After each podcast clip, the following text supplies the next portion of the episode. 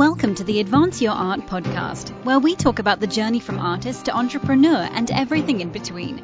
You've worked hard to hone your craft. Now take it to the next level with tips, techniques, strategies, and routines used by successful artists to grow their businesses and careers. Now, let's get started and have some fun with your host, Yuri Cataldo.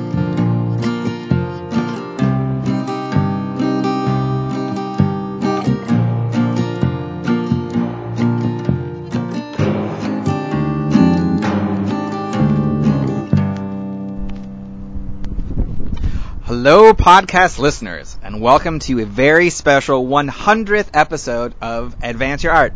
And today, I am with my very special guest and friend, Rachel Cossar, who you have listened to before sometime April. When was that? When did I interview you last? May? No. I think it was earlier than that. I think March? it was like February. February. It was cold. Yeah, it was like February. It was cold. Yeah. So she has graciously, graciously agreed. We're actually not going to stop the recording. Uh, has agreed to do a, my very first live and in-person interview. So I've never done actually one of these. So and we are sitting on the balcony of her beautiful apartment overlooking Boston, drinking wine. So cheers. Cheers. Thank you. So today we're going to do a, like a quick reflection on the last hundred episodes, and it's mostly going to be me asking Rachel a bunch of questions because that's what this whole podcast was about. So it's been two years, a little over two years since I first started this. This project that was an offshoot of my job at Emerson College. And actually, I had started a year ahead, a year before that. So this has actually been in the work for three years. I was just too terrified to release any episodes until a year later. So what was this? That'd be 20, 2015. I started working on this and interviewed a few of my friends. And if you listen to like episode one or episode two, I'm absolutely terrified. I think my voice is shaking through part of those. And so a lot has changed I mean, since look at then. you now. You're doing one live. I know, live in person, it's fantastic. Although live and in person would be the exactly the same thing. Not necessarily. Mm, that's true. Facebook Live. Yes, true. Facebook Live doesn't always happen Yeah. in, in person. You're right. All right, excellent. Okay, so let's jump in where we left off. So the last, where we last left chatting with Rachel, she had started a business.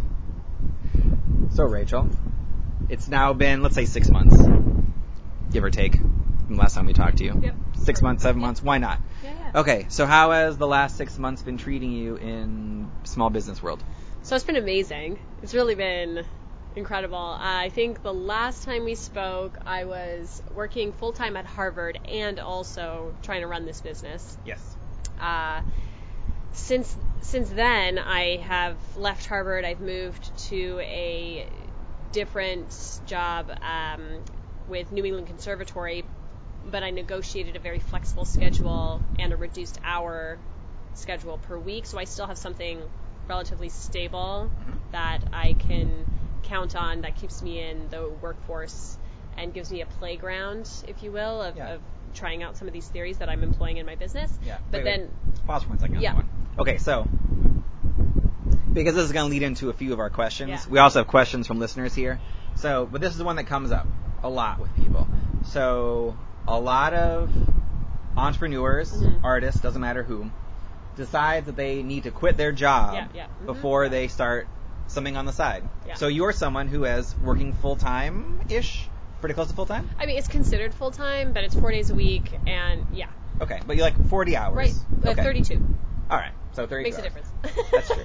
Gives me Okay. a lot more time. It does. Okay, there's an extra eight hours in there. Okay, Oh, but yeah. close though. So close to full time work and doing it on the side. Mhm. So do you now, in the last six months, think that is helping or hindering your business? So you know, it really depends. This is one of my favorite questions. Uh, so we're starting off strong.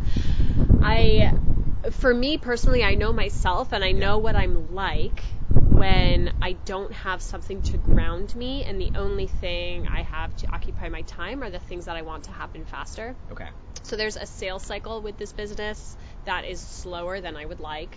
Um, that being said, there are certain things that I can't control that are just going to be that way, you know? And so, you know, I think for me, it's helpful to have this employment that is stable, both in terms of income, both in terms of being part of a broader social network, um, having a structure to my day that I don't have to create Mhm. relentlessly every single day, uh, which is what you would have to do or what I would have to do if I didn't have this job. Um, and then, of course, it, I have benefits and I have income, right? So, Yeah. Um, so for me, it's worth it. Are there opportunities that come up for choreography for business that I have to say no to because of NEC? Every now and then, yes. Mhm. However, I've been very open with my employer um, at NEC that I have this business on the side, and so that you know the the knowledge that every now and then I may have to take a day at NEC or move that free eight hours around Yeah. in the week is understood. Oh, that's great. So they're very flexible on your time and schedule. Yeah, yeah. I mean, it was very clear. It was interesting. It was an interesting uh, negotiation experience because you know I wouldn't say that I'm a great negotiator. Like I, that's not one of my skill sets that I would identify with.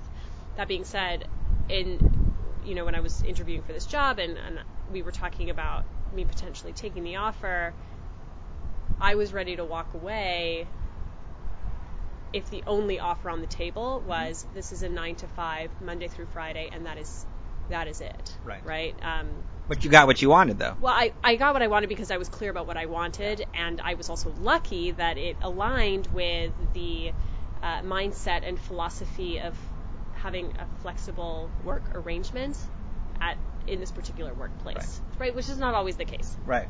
So in that sense, you were actually a fantastic negotiator because you were able to exactly you got what you wanted and you gave them what they wanted. Have you ever read the book Never Split the Difference by Chris Voss? No, I have not. So uh, definitely worth looking into. Hmm. He's a fascinating guy. I've listened to a lot of interviews of him. He is a former FBI hostage negotiator. And he's actually taught some classes at HBS about negotiations. And uh, he has a very specific way that he does it. But basically, that's kind of what he sees like negotiations as. It's trying to find out what the other person wants and then doing what you can to give it to them within reason. So you also get what you want to. Yeah, um, I so I was listening to uh, Tim Ferriss did an interview with Cindy Whitehead, Cindy Eckert Whitehead. She's big in the pharma industry, and she had this awesome quote where she was like, you know, in terms of winning a negotiation or coming out on top in a negotiation, whoever cares less comes out on top, right? And I think that that might that sounds harsh, and I don't want it to sound like I didn't care at all about you know where I'm at now, but um, I did go into this conversation knowing what I needed from this next step, and was able to stick to that. And again, I, I do think I was very fortunate that it aligned with you know someone who was just had a more flexible philosophy, right? Like as long as you're getting the work done, mm-hmm. you know, whether half of the day is spent at home, whether you come in early and leave early, whether you come in late and leave late, like, you know, you can define that. Yeah. No, I, th- I think it makes sense because you were. So it's not so much maybe let's say that care less, but you were willing to walk away. So in your case, no deal was better than a bad deal, which would have been you working, let's say, you know, 40 plus hours a week and then being chained to a desk all the time. Yeah. Like in your mind, that was a bad deal. Yeah, yeah. So you're that- willing to walk away from that. And that wouldn't have worked. That wouldn't have worked for my business. It wouldn't have worked for me personally. Yeah. Um, it wouldn't have worked for the employer ultimately. And I and I that that I knew. Like I was very clear on that. Like I I knew that I had a time limit at Harvard, working a full time job. Mm-hmm. and I and I knew that my next step, you know, if there was the right fit of role, I was interested in taking on a quasi full time job, right? Um, but I knew that it, it couldn't be couldn't be the traditional um, structure. Like I needed autonomy, and I needed to know that if there was something, an opportunity that came up for choreography for business, like a client, or you know, I had to travel somewhere to you know, do a workshop or speak at a conference that I could do that. Right. Which is the case now, which is brilliant. You know, I'm very thankful for it. Yeah. Oh, great. So, um, what are some conferences that you actually? What has been your favorite conference to either attend or speak at in the last six months? Oh, that's such an easy one for me to answer. Are they, is it the same for both? um, No. you no, Okay. no. Uh, but Okay. the my favorite conference speaking experience was uh, it's this awesome organization called uh, the Scientista Foundation, and they it's it's women in STEM, so women in science, tech, engineering, and math. Yeah. And um, it, was- it was in New York, and a, a good friend of mine who's also a super badass woman. Her name's Mackenzie Lowry, and uh, she was she speaks at this conference annually, and her uh, the subject matter that she focuses on is confidence, right? Okay. Or uh, bridging the confidence gap, I think Yeah. it's called. And we were talking before this conf- conference, um, or symposium, I guess is what it's called, and she was like, "Oh, I'm presenting on this," and she's like, "You know, I'd love to like help you out." And I'm like, "Well, you know, if you're if you're, if you're ever interested in in you know collaborating on something, like, I, I think there's so much that we can do to make ourselves feel more confident if we bring our physical selves to the table."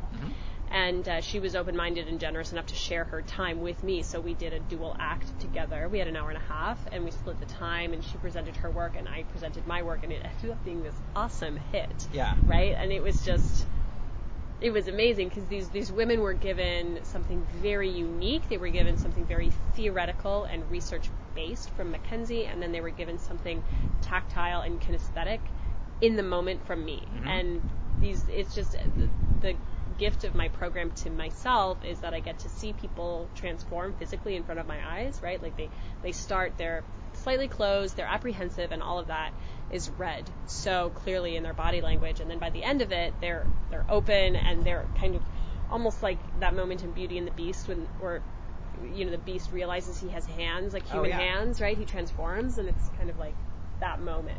It's just so magical. So that was definitely my most favorite conference Oh, I spoke wonderful. at. hmm So can you give me some examples of what you had them do? I mean, I know just sitting in your presence right now, I am super um, aware of my posture. I know I've seen you fix it a few times. Because I'm like, damn it, I can't slouch. Oh my god, you're so yeah. Yeah. It's osmosis. It is. Osmosis rage. Um, so yeah, let's see. Well, uh, what I do when I have a limited amount of time, which is usually the case uh, when I'm doing either a breakout session or keynote at a conference, I usually have about 45 minutes, hmm and I will. I always start with a like very quick warm up, right? So we just just to kind of get people accustomed to this physical component that we're going to address, right? I don't want to spend the first 20 minutes talking at them. Um, so right from the get-go, I get everyone up on their feet. We move stuff around. We start doing. It's a very basic warm-up, but it's very effective because it really allows you to drop your cognition into your body, right?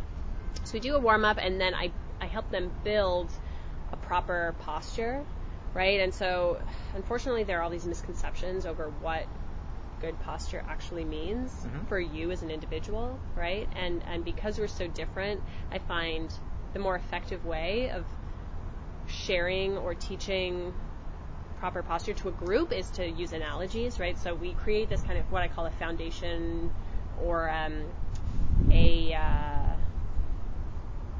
a neutral posture, right? So it's not a, it, it's just you. Like this is me in this Yeah. space now, and we go from the ground up, and you can be confident that in employing this posture that we've just worked our way through, you're not being overly aggressive, but you're definitely not being timid or like lacking in uh, like a forward Okay. energy, right? If that makes sense. And so that's what we that's what I do with them. And and the other thing that I do that I find very effective is that whoever if I'm working with an assistant or an associate or a partner, they will take a picture at the beginning of the session when I'm talking to them before we've even started using our bodies.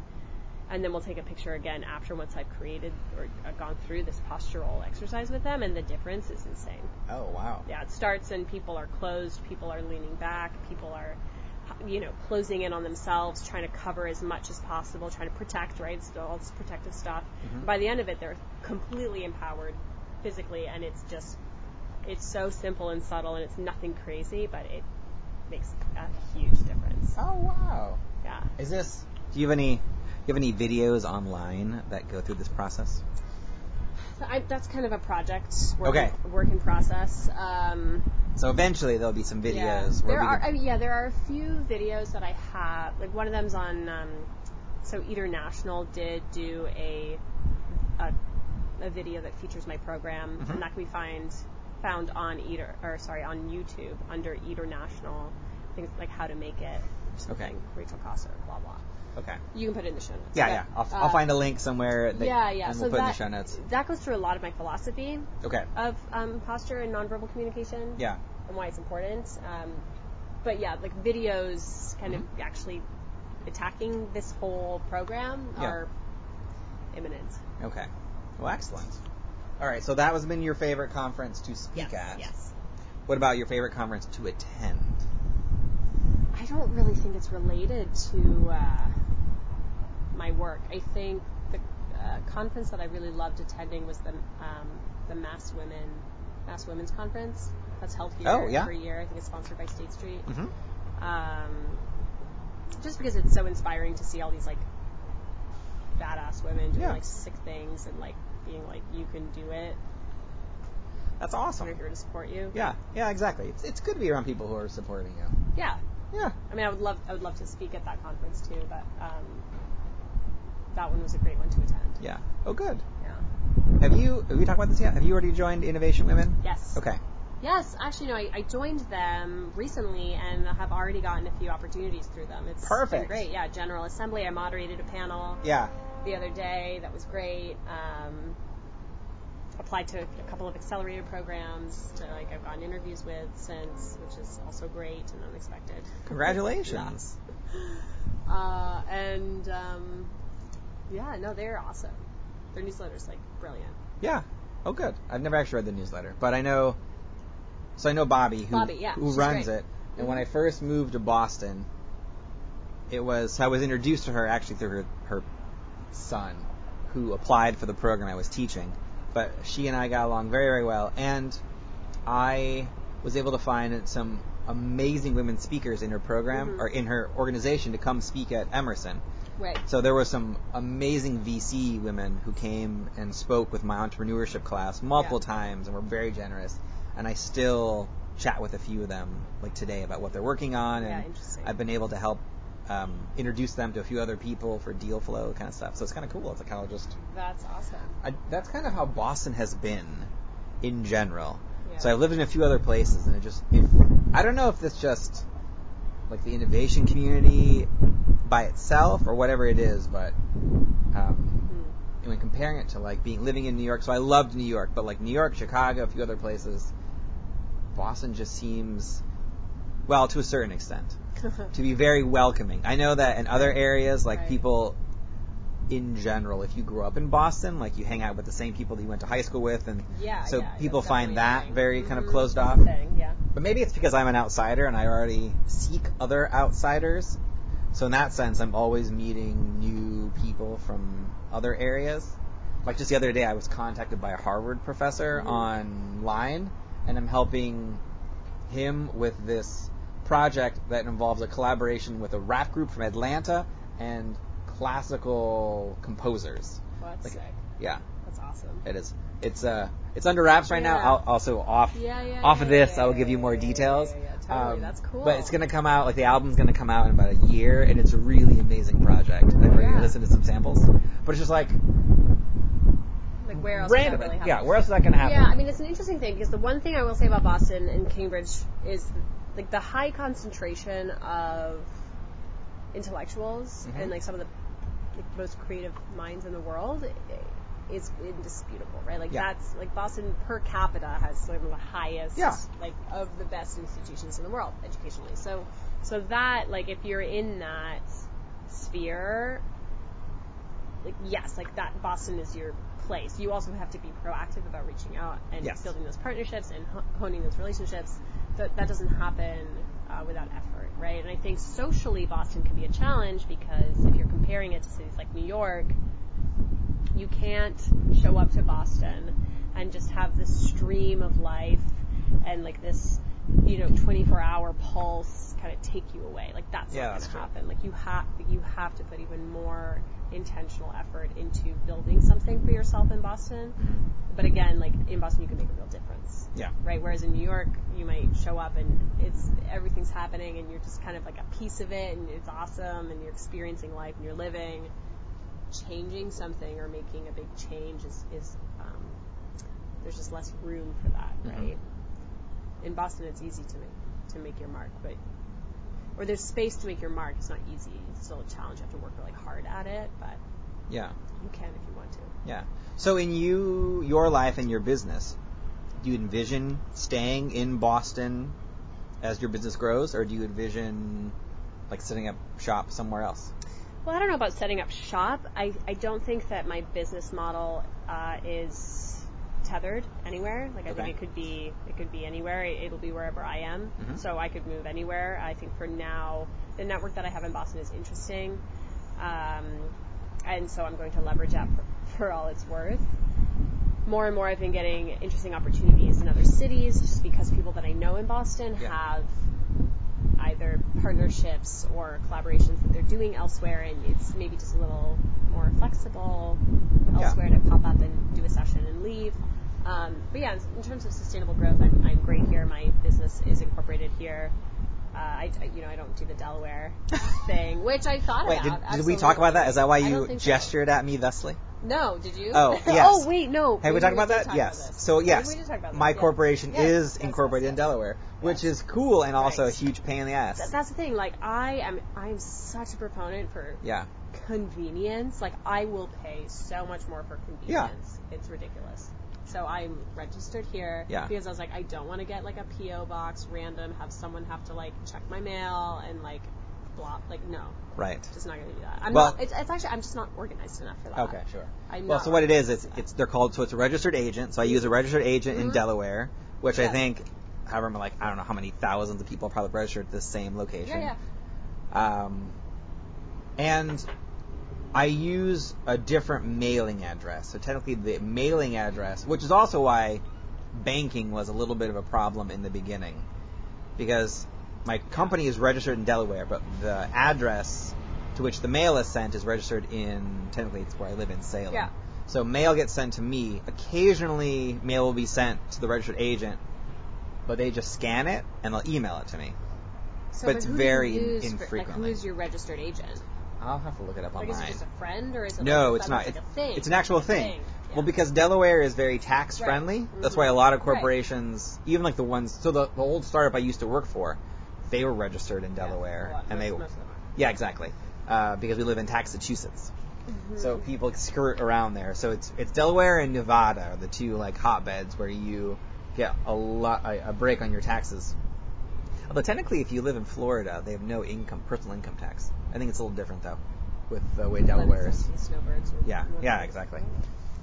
So it's so I, the company's registered there, which means I pay taxes on my corporation in there, and there's a yearly fee I have to pay. It's like I think for this, I maybe spend three hundred dollars at the most a year to have a company in Massachusetts. Not sorry, a company in Delaware, which then saves me ultimately on taxes and other things. Yeah, either the whole tax question I haven't really faced yet because I operated at such a loss when I founded the business. Obviously, Oh yeah, right. uh, for last tax year, so it was like a total non-issue. Yeah. Um, it actually helped me.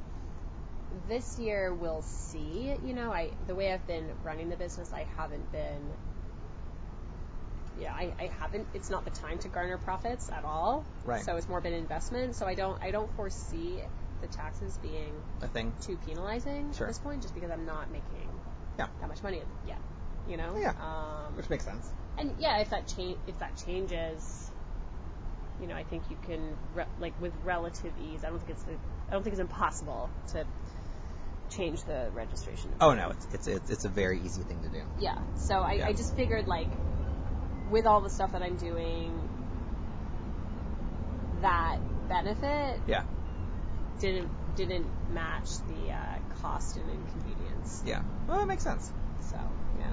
Cool. Okay, so let's see here. I'm gonna pull up. So we're gonna go to questions from people, and while I'm doing that, and slowly opening my phone, I'm curious on so as part of this live conversation, Mhm. I agreed to buy Rachel whatever wine she asked for. Although I was technically wrong on that because I forgot.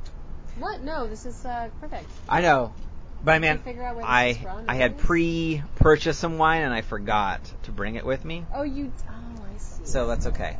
So, but I'm curious on why why rosé Mhm. and why you actually asked for the the Provence region. I don't, I don't know if that's Well, yeah, but that's just me being obnoxious. No, Okay. this is from the Rhone, which is also fantastic. I love the Rhone Okay. Valley. Like, good second choice. Yes. No, I just um, when it, so just in case this airs at a completely in a completely different season, it's it's a beautiful summer evening, and I'm a seasonal drinker. So as soon as it's warm out, I'm like, bring me rosé stat.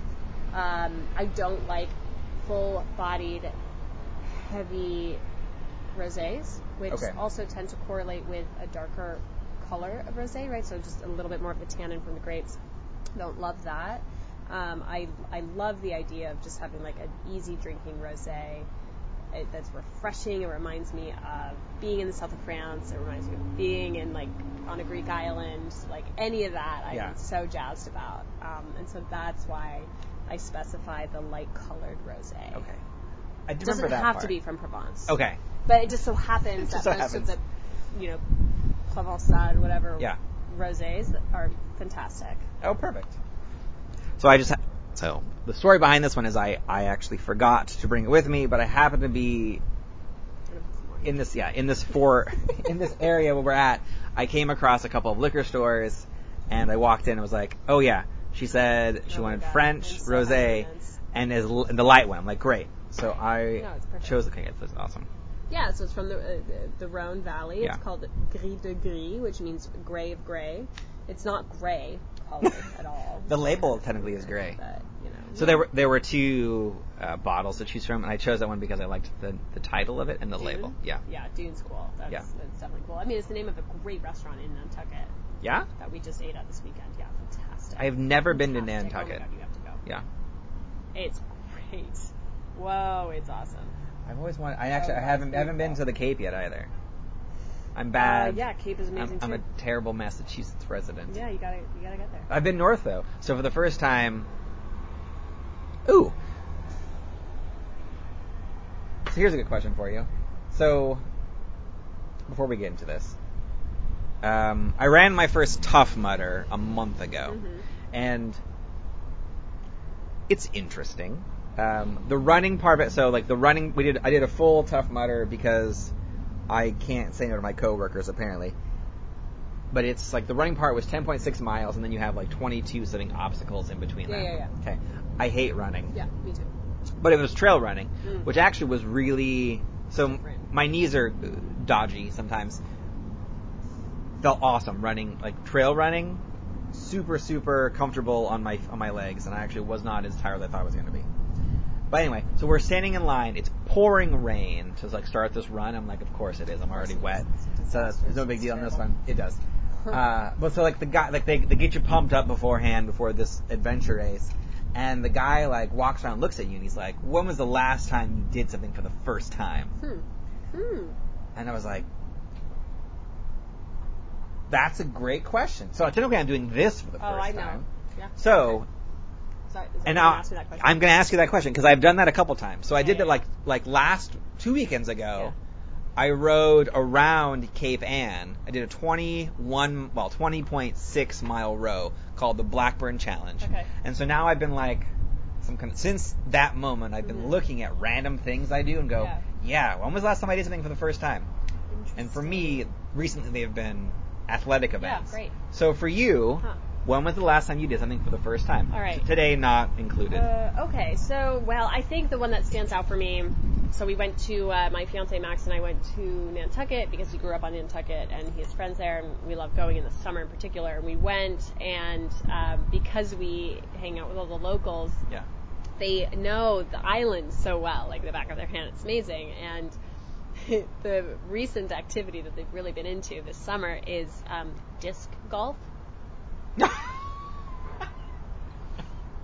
Yeah. Yes, I'm very familiar with disc Are golf. you? Okay, so I laugh at that because Okay, yeah, that's interesting. Um, I would not have had that reaction. Well, It's because when I lived in Indiana, or like five years Yeah. ago, there were I happened to just meet a few people who were hardcore into disc golf. Mhm.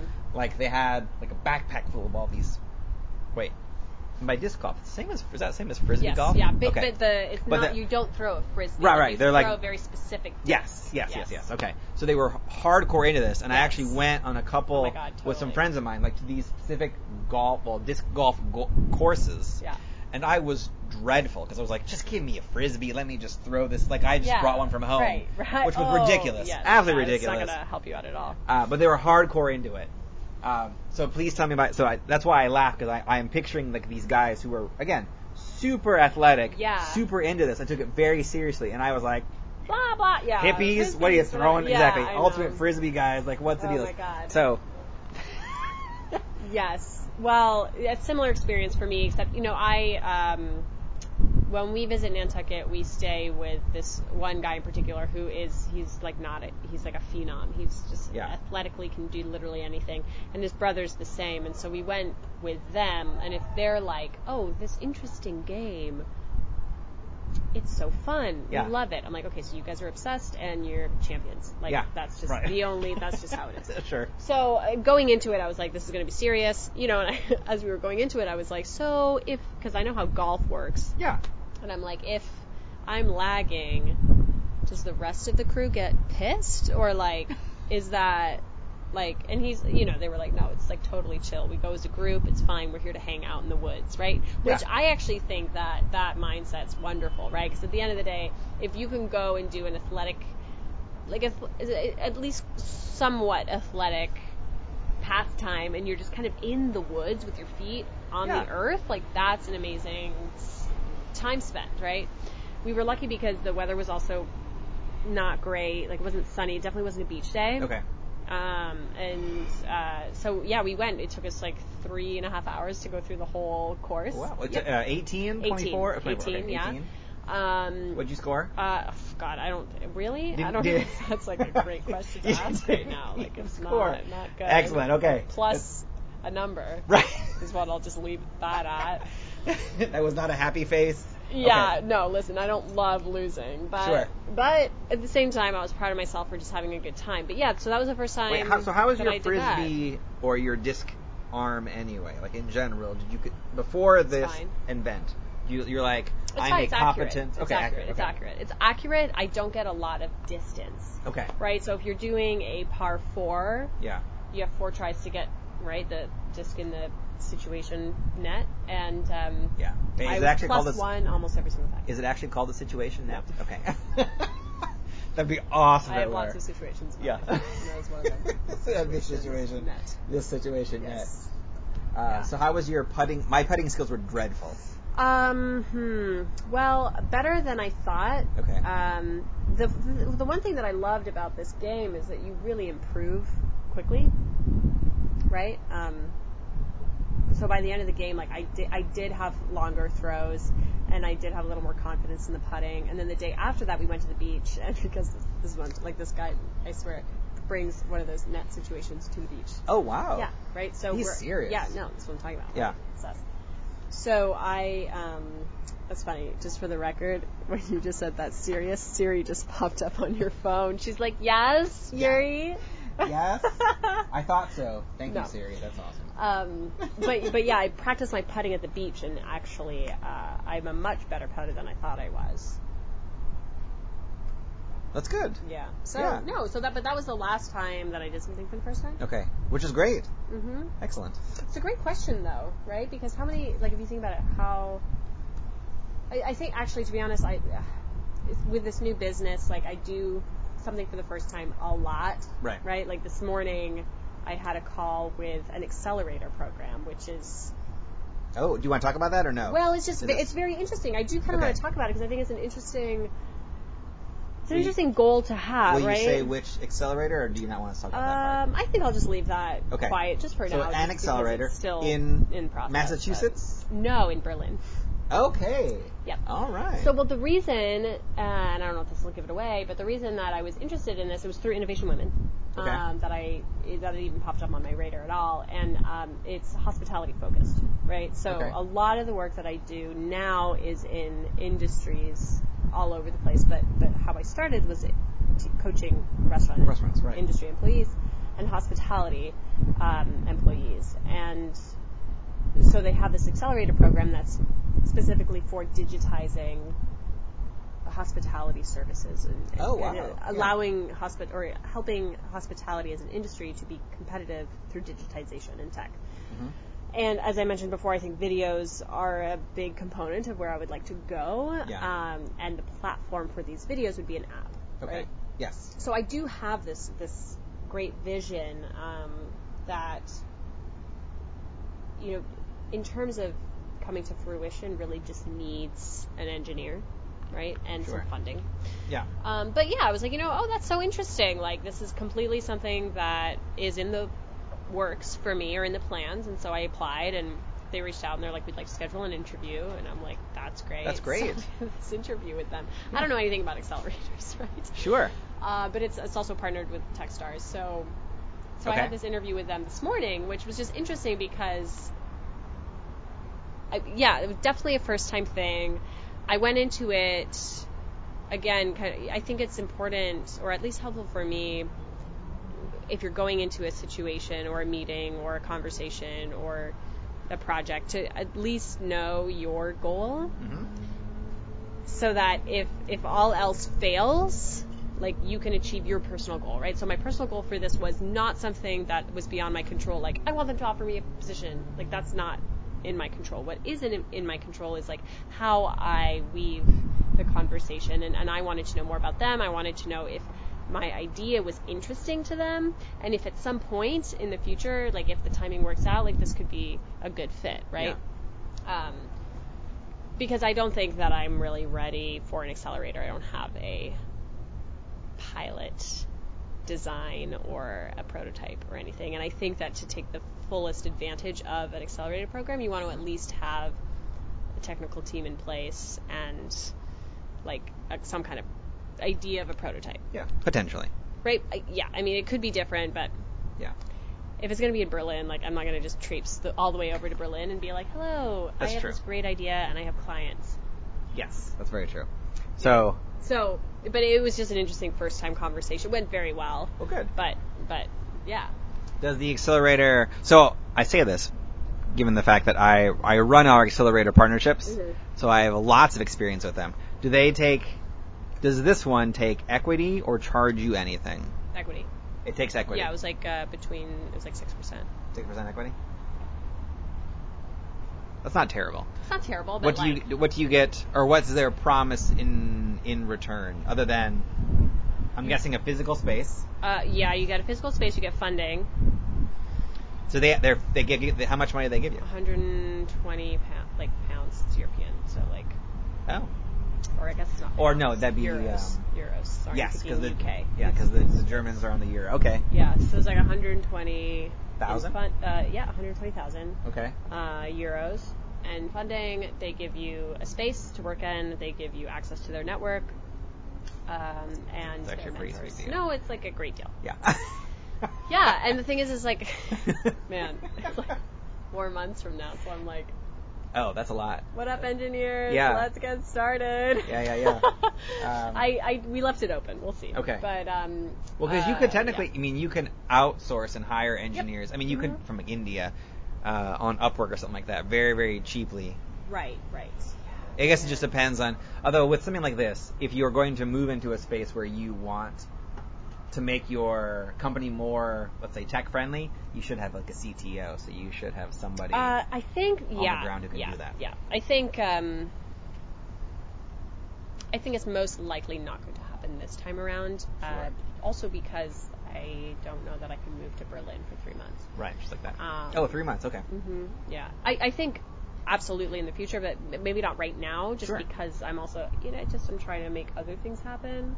Yeah. Um, my timeline is like two years to kind of play around with not having it be my main thing. And Yeah. Now that makes sense. You know, you get a lot of things in line, Yeah. in line first. Yeah, yeah, yeah. I mean, in, in, an accelerator, to, I I think, to show up to an accelerator program and succeed, you have to have the ability to sustain the acceleration, right? Like if you're a car and you're like, let's get this like acceleration going, but like all the knobs are loose, like it's not going to be a good thing. Yeah. Oh yeah, no, definitely. I, And I'm not saying that all my knob- knobs are loose. I'm just saying that like right now I probably have like a trunk sure. and the frame. Yeah. But Yeah, yeah. that's You're that. you're building up the. I mean, it. That's actually a, a very mature answer to know that maybe you're not ready for this. There's a, and I say this because there's a lot of startups that I've spent time with at Mass Challenge who Right. should have thought about it a little bit Yes. longer because now Yeah. they're in this location, Right. and you're like, I'm like, sorry, you're not. Yeah. You have an interesting idea, Right. and I'm right. glad that you like going through this, but you're not going to get past the idea stage because you're either your team isn't ready or you're not ready or there's just so much Mhm. extra work you need to do. Yeah. that It's just yeah. it's not going to happen right now. It just works out that Mass Challenge doesn't charge anything, so if you get through the first initial rounds, then you kind of get. You know, you kind of get a pass. Like last year, there were way too many sock companies at Mass Challenge. Stop it. That's Yes. ridiculous. In fact, I could say sock companies plural Right. was already like you can stop at one. There were like Right. five. One was Five. awesome. Like the, Mhm. there was one that was absolutely fantastic, and he is actually he's actually doing really good. Um, I wish I could. I forget his. I, I forget the company, but um, he has autism, and he was creating socks um, that helps support autism causes and Mm. and, and uh, works with the Autism Foundation. Um, John's Crazy Socks, I think is what it is, and like it was like him and his dad. So- the story so was like spot on. He was an amazing, Yeah. like charismatic person, and his company is like at, is like hundreds of thousands of dollars worth of socks. Awesome. I actually I need to sign up. Like he has like this Well, I monthly. love socks. Yeah. So maybe I'll check that out. yeah, you should check it out. I love socks. It's a great cause, great socks, like the like what you really need. Awesome story, Yeah, awesome right, product. right, yeah. And then like next to him is like this hippie dude is like, well, these socks are like softer. And I'm like, so Right. Yeah. why would I want to like why would I spend double the money for a Right. softer pair of socks? Yeah. Well, and, yeah, and it's interesting just even for added context on why I would be looking at an accelerator program for this business because this business at the moment is me, Yeah. right? And and I'm so fully aware of that that um, until I get to the point where I have proven my value so much, that next step of like taking it away from um, just me as a physical person in a space in front of people, Yeah. um, you know, it isn't quite. It's not going to be as poignant as, um, you know, the argument of there is only one of me and everyone wants this, Right. and and that's when the tech Right. kind of solution comes into play. I get so that's why I think it's down the road. Yeah. Um, I think right now I'm still I'm still personally and professionally focusing on the business development to solidify that value. Yeah. If that makes sense. Yeah. Um, I believe in it, and I know it's there. But you know, if I if I'm gonna take three months to again like go to Berlin and do this thing, like I,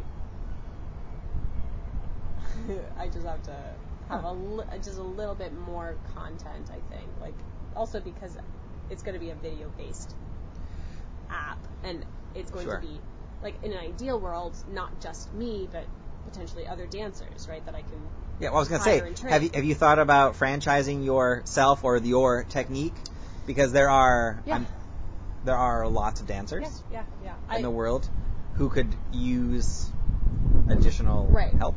I don't know if uh, the franchise model is is what The the, way model? I would go. Sure. Uh, I'm not aga I'm not opposed to it per se. I think it could be great. I think that um, without a doubt, I have an interest in having dancers trained in this vocabulary, in this vernacular, and Mhm. this method, um, so that they can be articulate in the business world and also leverage their incredibly unique skills like that i think Yeah. as like an alternate career path or a, an alternate like side hustle right like because if i create it people can have it as a side hustle right Yeah. I, I wouldn't describe it at this point as a side hustle for myself because it's become so much more than that Sure. but it could very easily be a side hustle for anyone else just like you know teaching barre classes or teaching Pilates classes could Yeah. be considered a side hustle on the side. Yeah. Like, Soul Cycle. better, You could be the next Soul Cycle minus the cult-like status. Yeah, I mean, it's, yeah, it's also just gonna be better. 'cause Yeah. It's like you know, in the workplace affecting your relationships and bottom line. you know. Exactly. Totally. Ooh, or I wonder if there is a virtual reality experience Yeah, definitely. I've thought about that too. for what you've done, because that almost seems an, like an ideal experience for your company. Someone, somebody would right where they are, putting on some VR VR goggles and experiencing. Yeah, yeah, yeah, yeah, totally. I mean, that would be absolutely. I think that's something Yeah. that would be interesting to look at. You know, I think augmented reality could also be like Yeah. really interesting. Although I suppose VR would be better because you can actually just kind of immerse yourself in it. You don't have to like hold anything to create shapes in front of you. But That's true. Well, Um, or you could so you could use it so in the like in the construction space there are a number of startups we're working with that are that are projecting videos and other it's like random images on a wall.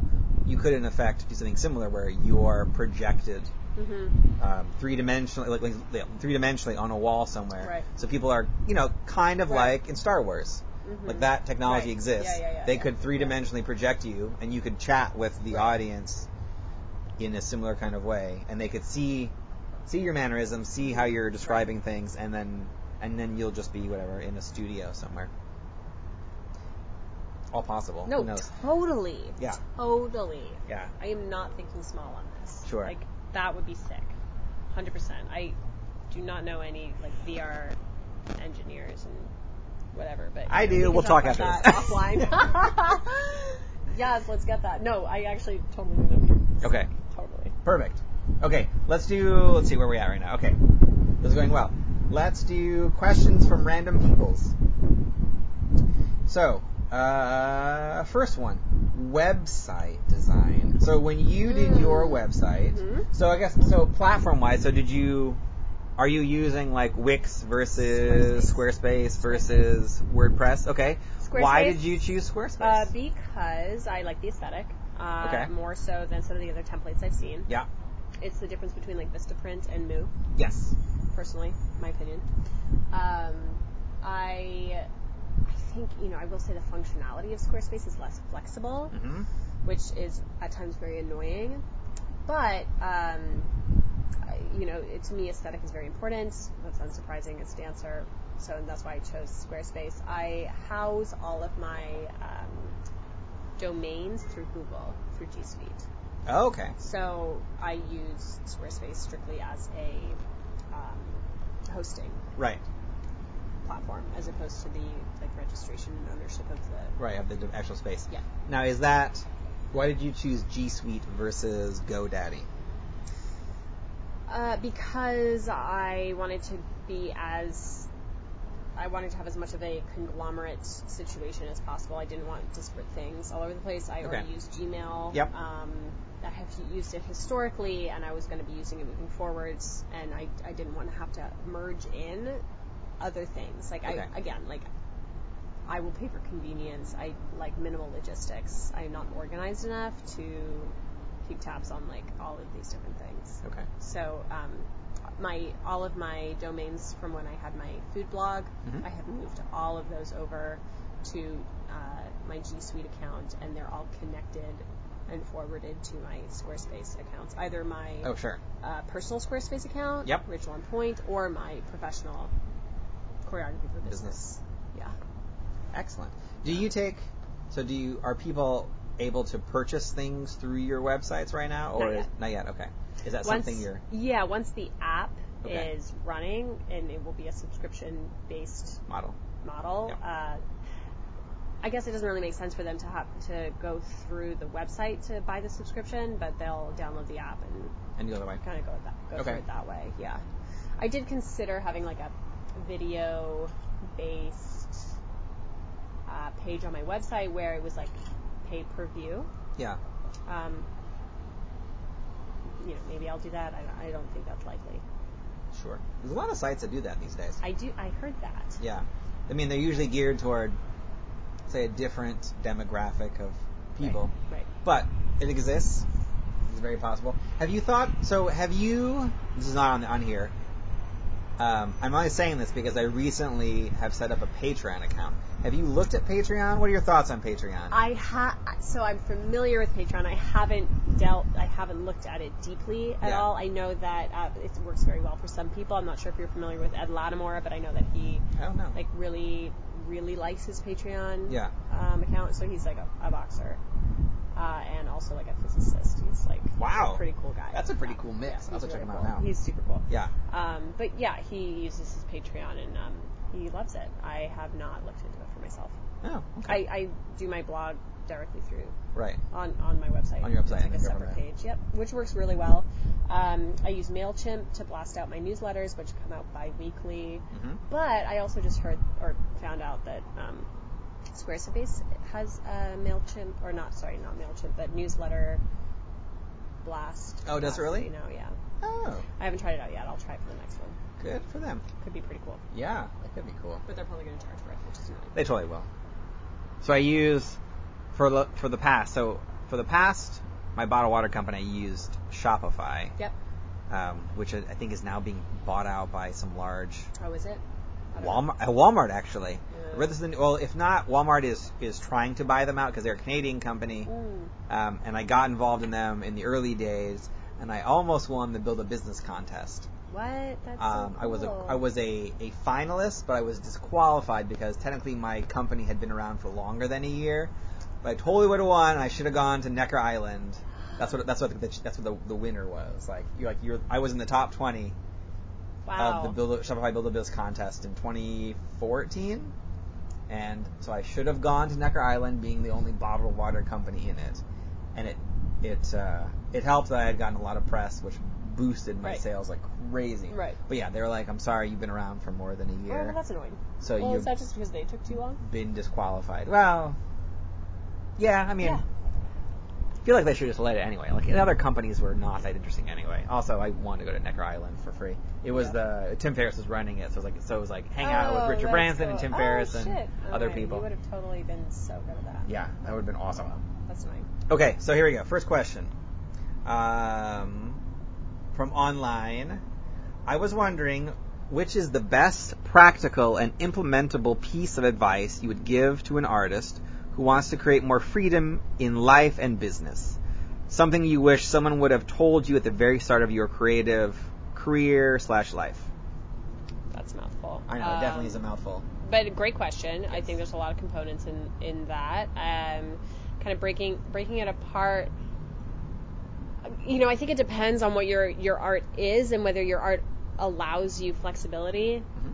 As a dancer, there is not very much flexibility.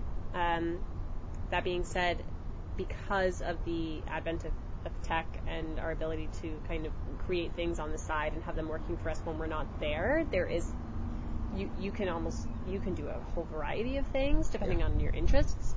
Um, if you have an art form that you know that in which you determine your hours or you determine your output, I think that artists tend to have a very entrepreneurial spirit and mindset creativity, and I think that all artists should think of themselves as their own brand, as their own business, and capitalize on that. Um, I think that corporations are looking for that. I think it's hard for corporations to really inspire and promote that because at the end of the day, they're trying to make a machine run. Um, that being said, if you can be a free agent and, and kind of, you know, dip in and dip out and consult and, and whatever, like that, that model is becoming a little more popular. Um, one thing that I wish maybe I had known I feel like we talked about this last time, and I think I said like I think we did. I like I wish that, or I don't wish. I don't like that word wish. I Yeah. think that it's helpful to keep in mind that you know what other people are, what other people think Mm-hmm. doesn't really matter. First of all, because they're probably not spending the time to analyze your every move. And second of all, and I think this goes back to what I said earlier about going into any interaction with a goal or a purpose for yourself. If you if you don't stay true to that because you're worried that someone's going to think poorly of you, Yeah. you're going to be upset afterwards. Right. So here's another question. Um, so when you're working on your own project, so clearly you don't have, let's say, like a set set of schedule, a Mhm. set schedule. hmm How do you keep yourself accountable and Mhm. on track? That's great. So uh, before I, so when I first retired, I spent six months, you know, exploring and Right. traveling and um, keeping my own schedule, uh, and and that was a big challenge when I really did not have any kind of uh, f- more full time external markers, which I do have now. Um, and what I would do was like every Sunday, I would look at my calendar and I used Google Calendar religiously and I would make sure that I actually blocked time for every task in the day. So it was less uh, free time for three hours and then a lunch meeting, Okay. right? So it was like I wake up and then 45 minutes was, you know, reading the newspapers, getting caught up on current events. And then the next 45 minutes was, um, you know, tweaking the website. And then I had a lunch meeting. And then I would have a workout. And then I would do business development and reach out to like 10 people that I think would be a good fit. And, but like that was accountable in my calendar. Yeah. Um, I still actually exercise that to a certain extent. You know, whether I'm at NEC or um, on during my free time, I, I tend to use my calendar almost as like a, re- a reminder alarm system, just because I'm a visual person, Sure. right? So I, I like to see the things that I have to do, even if it, it's not like a set meeting with someone else. It's a set meeting with myself, essentially. Yeah. Yeah, yeah. That makes sense. Yeah. Okay. So do you? So I know we talked about your your, let's guess like a solopreneur Mm-hmm. in your own company right now. Are there any tasks that you delegate or are working to delegate to make your life easier? Mm-hmm. Um, editing. Editing. So like like your blog Yep. work. Okay. So you delegate that to someone else Uh, yeah. or to a system. I delegate that to someone else, Okay. uh, just because I need another set of eyes. Sure. And how did you find that person? I edit for them. Oh, perfect. So it's like So a it's quid pro quo type Mhm. of thing. Yeah. Okay. Uh, I edit for them, and they edit for me, and it, it works out perfectly. We have we deal with two completely different subject matters, uh, and it's it's I think very helpful. Um, you know, you get you once you've written something, you start to kind of fill in what you expect it should look like, and and then that disallows you to see certain errors or mistakes in logic, right? Because you know what you mean. Yeah.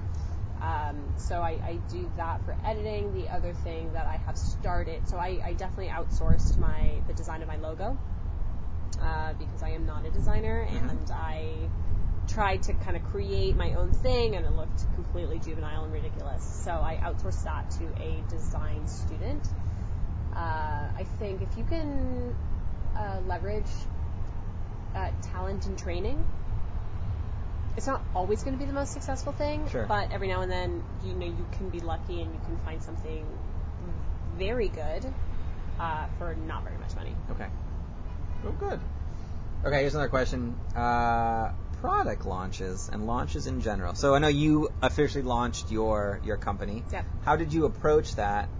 And in and also, how do you approach your social media hmm and not be overwhelmed by it? Right. So that's kind of a tr- uh, let's see. That's a tricky question for me. I I never had a big official launch. I actually had clients that were interested before I even founded the LLC. I Okay. founded the LLC, and at that point, I was able to actually take on these clients. Oh, great, right, okay. Legally. Um, Okay. and because I have a network of people who are interested as prospective clients, I didn't have to promote any kind of official launch of the business, as in like an we are open for business. Like Mhm. that, that was just not relevant for me. Okay. That being said, uh, when I did officially launch my website, like that was promoted through all of my social media channels, including my personal ones. I've been trying to be a little better about uh, separating my personal social media from my professional business social media. Um, when I was doing a lot of my food writing, it was one and the same, Okay. right? Uh, whereas now, I, I really do want uh, my role in choreography for business to be the founder, the visionary, but not the business, right? Again, that's why like kind of the, these tech solutions are interesting to me. Um, social media and managing it in general, I think there. I feel like there are two different ways you can approach this. You can either do set up all of your channels all at once and start kind of promoting simultaneously through all the channels. I usually adopt that approach for for choreography for business. I have not done that. I I set up my website first. I set up my email afterwards. I have been using my Instagram and Twitter accounts sporadically. Um, Yeah. Yep. And I actually just recently set up a Facebook account.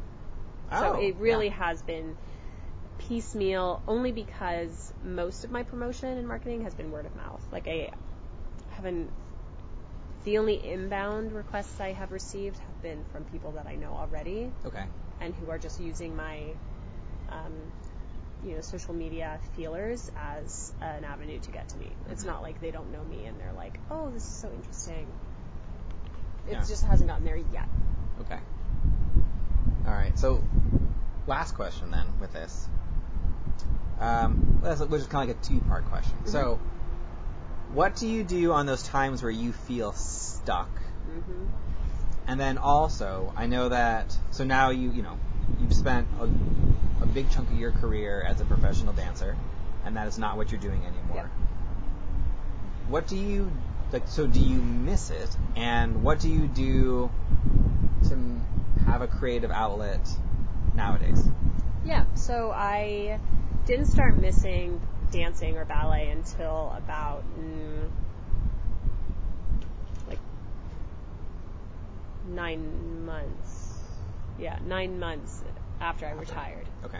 And then I was like, oh, I would like to do something more than ride a bike Yeah. physically, right? Like I, I need to feel movement in a more holistic sense. Uh, I was very fortunate that around that time an opportunity came up to actually dance in a piece um, that a friend of mine who I used to dance with the Boston Ballet choreographed, and it was this amazing, amazing experience. It's awesome. Um, so I do miss it. I will say that this amazing, interesting, almost surprising thing that I found in my business is that anytime I lead a session or a workshop or a program, I feel like I'm performing Mm-hmm. and I get that same high Hmm, okay. and that same almost level of exhaustion, you know, where Yeah. you're like, I just like led a group of 50 people through this program and I was so engaged and I was so, I, you know, there's so much energy that's interplaying between people when you're leading a session like that. Um, especially when there are all these physical components, right, that you're trying to activate in people Mhm. that have been dormant for a really long time. And so that outlet for me is unbelievable. Mhm. And it's surprising and I love it. And I think that that's part of what makes this business so interesting to me. Um, yeah. Okay. And then, so what about times when you feel stuck, or do? oh, times when I feel stuck. so I know. I like to ask two-part yeah, questions. yeah, yeah, yeah. you So off. the first part of yeah, the first two-part was okay. So that was creative outlet. Times you feel stuck. Times I feel stuck. So again, I think the benefit to having something else to spend your time on Mm-hmm. when, when you're able to take a bit of a step away from something, sometimes your subconscious will continue to work in these interesting ways, and then you come back to it, and, and you have drawn something in from this other part of your life that ends up being helpful. Yeah. Um, and I don't know how that works. I don't think it's an equation per se, but I, th- I think that the time that I spend at NEC working with you know musicians and working with donors and working with my colleagues is still active time for my business. It's Yeah. just not. Uh, my head's no, no longer in those weeds. Okay. So, so to me, the the system that I have right now is so beneficial for both sides of the fence, right? Like I, I can bring aspects of my business into my day job, and I can bring aspects of my day day job into my business. Um, so when I feel stuck, I'm just fortunate that I have a different outlet Yeah. um, for creativity and the feelings of external validation. That if I didn't, if I didn't have this kind of split between my time, that that would definitely be more difficult. And I, I'm sure I would figure something out. Um, but I, right now, that that's my method. Yeah. Okay. Well, awesome. Well, Rachel, so it's we're a little past an hour. Thank you so much. Really? That's Yeah, crazy. I know. Oh my goodness. Been sitting out here enjoying this fine wine and beautiful weather. So thank you so much. Yeah. Do you have any closing? I don't have any brilliant questions to ask anymore. Do you have any closing thoughts or anything else you want to say? No, I mean, thank you. Congratulations to you. I think this is a huge. It's not easy to run a podcast like this this. 100 two years. episodes. That's Yeah. li- that's commendable. So, I mean, it's an Well, honor for you. me to be here, and I uh, want to thank all the listeners for, you know, making it worth your while. Why, thank you so much. And then, uh, so remind listeners again the best way to find you. Yeah, so uh, www.choreographyforbusiness.com. I'm at Choreography for Business on Facebook now, which is the new deal. Perfect. Um, it's all linked and interchanged, so you can do whichever one you want. Personally, uh, at Rachel on Point with an E at the end. And Right. Those are the deals. Awesome. And I will, as usual, rem- put those in the show notes. Yeah. Uh, so thank you again, listeners, for tuning in to the 100th episode of the Advance Your Art podcast. And I, so I really appreciate your listening and and uh, and replying. So uh, if you get anything positive out of this episode or negative, either way, reach out. let, let me know. Um, if you're in the Boston area and you want to meet Rachel and I for for a drink, also let me know because I just volunteer here for that. No, I'm so down for that. Yeah. So many good drinks to be had in this city. There is. So let us know, uh, Yuri at advanceyourart.com, or you can just reply to this as well. Uh, so thank you very much, and Judy, turn this off and go to bed. Thank you so much. Good night. Thank you for listening to another episode of the Advance Your Art podcast. If you like this episode, please go into iTunes and give us a five star rating. And while you're there, hit the subscribe button so that every single time I release a new episode, it will go directly to you without even thinking about it. If you're interested in hearing older episodes, please go to advanceyourart.com where you can find the catalog of everything I've done so far, as well as contact information and projects I'm working on. Thank you again, and have a great day.